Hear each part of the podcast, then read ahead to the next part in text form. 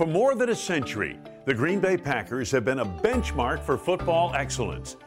Thousands of players have helped pave the way, and we're here to tell you their stories. I'm Wayne Larrivee. This is the Packers Alumni Spotlight.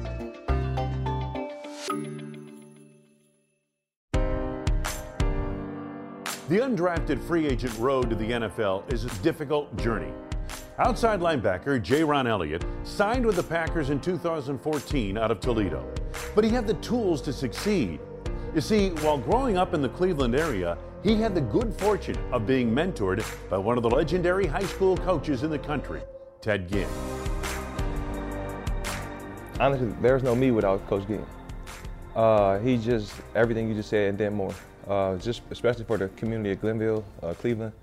Um, he does so much for that area, but he touches so many different lives. It's almost like he, he has like almost over 2,000 kids or even more because he, he treats you just like in that nature, no matter if you play football or not.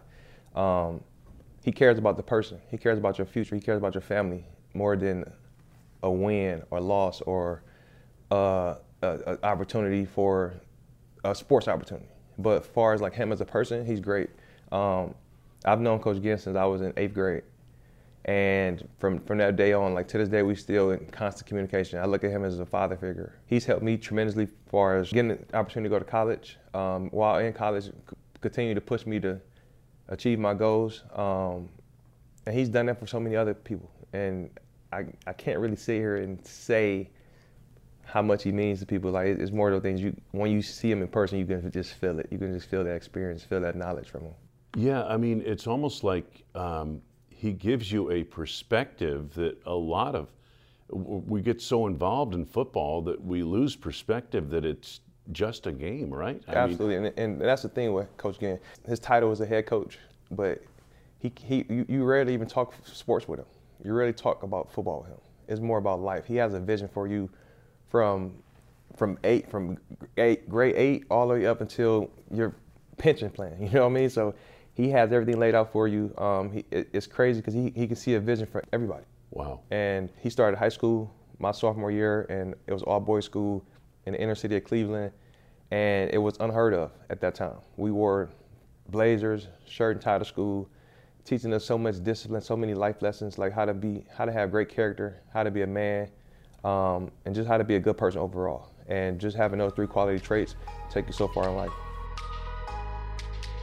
The good coaching continued at Toledo, where he played for Matt Campbell, who's now the head coach at Iowa State. I'll be remiss if I didn't mention Matt Campbell. Like, I've been so blessed in my life to have great coaches, great people in my life. But as far as my mom, my dad, my parents, they're wonderful. But there's no me without Coach Ginn and, and Matt Campbell. Like, those two guys have changed my life in ways that I can't even explain. And to this day, like, just the, the the things they've taught me as a kid and as a young adult is, is still carrying on to this day. When I was in high school, my senior year, he was at Bowling Green. That staff got fired. Two weeks later, he got a job at Toledo. A week later, he was at my high school, getting trying to get me to come to, to Toledo. And I remember him from his Bowling Green days recruiting me. Uh, he's a Mount Union product, um, and just that that camaraderie he's built with me and my family, and just it's, it's he's he's also a father figure to me as well. He's just a, a great mentor. Uh, he does a great job of bringing a group a group of men together to achieve a common goal. And he's just one of those guys you'll run through a wall for. Well prepared by that strong coaching, once in Green Bay, Elliott played alongside one of his boyhood heroes, Clay Matthews.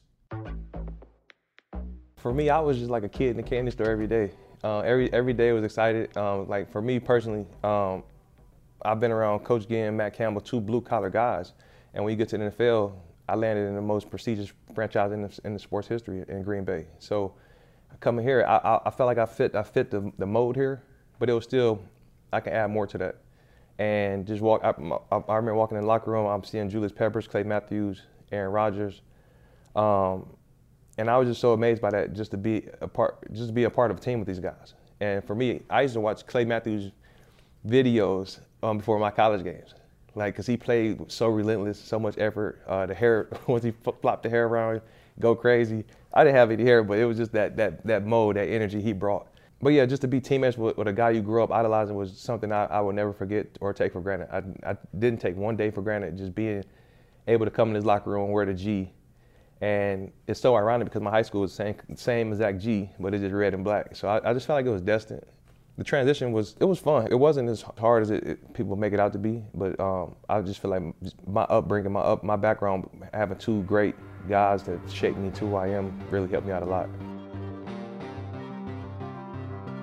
In 2014, he played on a great Packers team that came so close to getting back to the Super Bowl, falling in the NFC Championship game at Seattle. But the bond on that squad is what he will always remember as a positive of that experience. As you see, the, the best team don't always win, but the tightest team usually wins. We were so tight. Like, we did everything together. Um, every day we was in the building, somebody getting treatment, watching extra film, and then once you leave the building, we were all at Morgan Burnett's house, Sam Barrington's house, Ha Ha Clinton-Dix house. Like we were all together. Like we, all we did was hang, hang, out with each other, and we we were not kids, but we were like still young, so we didn't really have families at the time. So we were all just hanging out, playing video games, in the playbooks, just just bouncing ideas off each other. You know what I mean? So just having that that tight camaraderie, uh, it made us play better. And then I believe that was the famous relax year um, from 12 and we started one or two. I remember we lost to Detroit, uh, maybe like 20, 27, 17 or something like that. It was a close game, but they ended up beating us. And when, when A-Rod said relax, it, it, just made us all, okay, we got this. Like we, we know what we got to do. We, we know what these fans expect. And for us, it was just that opportunity to go out there and play every day in front of this crowd. It was just amazing. And we just got on the road. I live in Dallas now, and I got to hear about that Dez Bryant catch all the time. And I still tell people like I honestly believe Dez caught it, but we would have still got the ball back with less than two minutes left, and there was no way they would stop Aaron Rodgers and Randall Cobb. You know what I mean? Once we put Cobb in the backfield, we had a complete mismatch. So you know, I, I got to tell you, Jay, I, I'm the same way. People ask me about that all the time, and I say, yeah, okay, so he scores.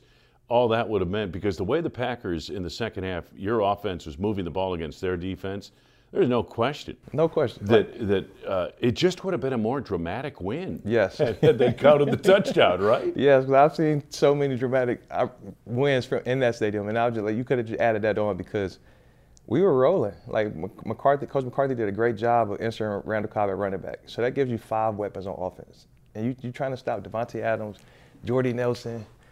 Oh man, it was just, it was a lot, and then we had Kuhn in the backfield blocking, so it was it was just a lot going on back there. So it was hard for for them to stop, but I, I feel like we got we started rolling at the right time, and we were so motivated to get back to Seattle. Played a great game for 55 minutes. That's the epitome of playing four quarters. So we kind of we were celebrating. Not we weren't celebrating, but it, was, it felt good because was, I think we was up 19-3 or something like that with two minutes left. I mean six minutes left. So. Um, if we executed a little bit better, we, we would have got what we wanted to do. But that's just a, a, life lesson in a sense right there. So just continue to put your feet to the pavement and just keep going until the clock ends. So. Regardless of the score. Regardless of the score. Yeah, you know, and the other thing about that game, uh, it, it just showed the bounce of the ball. I mean, you know, as much as you guys prepare and everything else, and coaches think they control this stuff, when it gets down to the playoffs and Super Bowl, a lot of times it's something mystical, isn't it? Absolutely. Because just in the sense that game, it was the slowest 55 minutes in the world. Yeah. And then the last four minutes or five minutes of overtime was like, it was like a basketball run. And Marshawn Lynch catches the wheel route, next play he scores, Russell Wilson run around, throw a crazy two-point conversion to the other side of the field the onside kick, they get the ball back. All this kind of stuff just happened so fast. It was just like you can't pinpoint that on one thing. It was just a matter of we never stopped the bleeding. You know what I mean? So um, it still haunts me to this day. I, think, I don't think I'll ever forget it. Today, Jayrone Elliott lives in the Dallas area where he works with youth in football and basketball, imparting knowledge and lessons he learned from the great coaches he played for and the Hall of Famers he played with in Green Bay.